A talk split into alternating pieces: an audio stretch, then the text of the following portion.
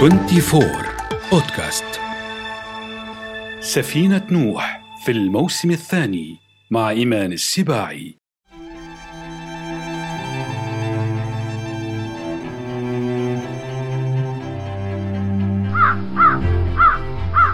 مثل معظم الناس لم يكن رأيي في الغراب جيدا فالغربان رمز للشؤم وفراق الأحبة. مرحبا يا أصدقائي.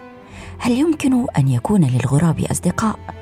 فكروا قليلا وتعالوا نكتشف هذا معا في بودكاست سفينة نوح من 24 سأكون في صحبتكم. إيمان السباعي. صديقتي جيلان الشمسي كاتبة وروائية مصرية. التقينا منذ سنوات طويلة. جيلان أول شخص أقابله يحب الغراب. لا تنزعج من صوته الذي يعتبره الناس نعيبا ينوح أو نعيقا يحذر وينبئ بالسوء. تحب ألوانه الغامضة وتتأمله إذا رأيناه مصادفة بعينين ودودتين. الأسود يليق به فعلا يا أصدقائي لكن قد تشوب الأسود ألوان رماديه وبيضاء.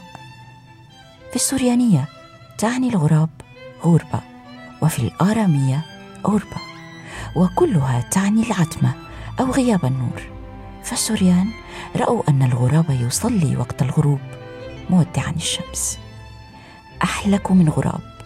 مثل عربي انقسم حوله العرب فبعضهم تشاءم من اللون الأسود للغراب وربطوه بالسحر والحداد كمثل كثير من ثقافات العالم. وبعضهم رآه تعبيرا عن القوة والمهابة. فالغراب عند العرب حصان أصيل عريق النسب افتخر به العرب. كقول عمرو بن كلثوم جلبنا الخيل من جنبي أريك سواهم يعتزمن على الخبار. نزائع للغراب بنا تباري خوارج كالسمام من الغبار. لجنس الغراب أنواع كثيرة فمنه حوالي 45 نوعا. صنف العرب أشهرها فمنهم الغداف وهو غراب القيز الضخم الذي يتميز بجناحين كبيرين وقد تطلق على جميع الغربان. يصفها الجاحظ بقوله الغدفان جنس من الغربان وهي لئام جدا. الغداف شديد السواد. يقول النابغة زعم البوارح أن رحلتنا غدا. وبذاك خبرنا الغداف الأسود البوارح في القصيدة جمع بارح وهو ما يتشاءم به العرب.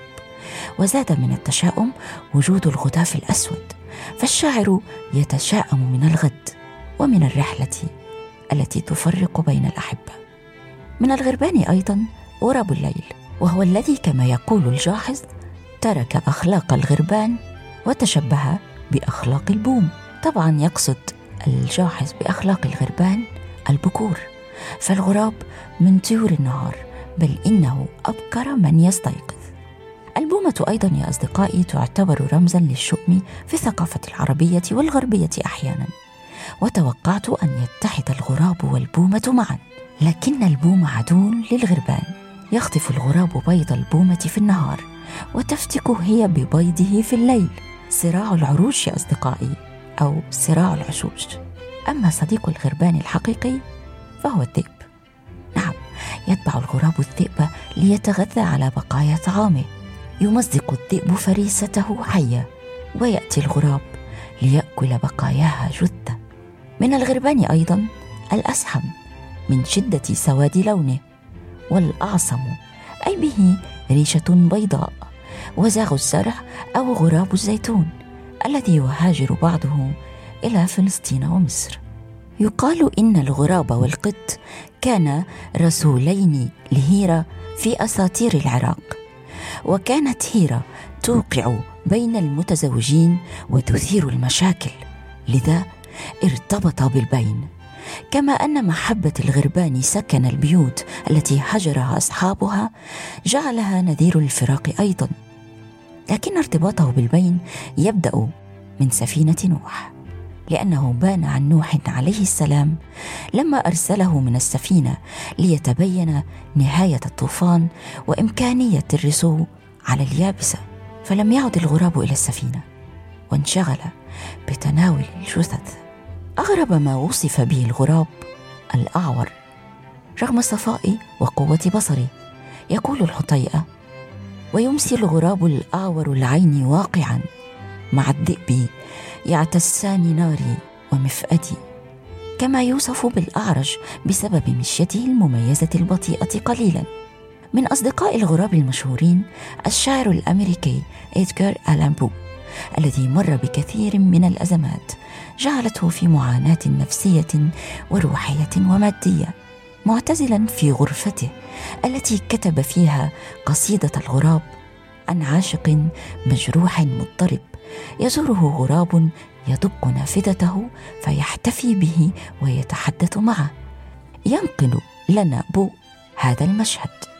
نفعت الدرفة وبكثير من التغنج إلى الداخل خطى غراب جليل. من الأيام التقية الغابرة من دون أقل احترام يفعله. ولا لوهلة تمنعه أو تمهله.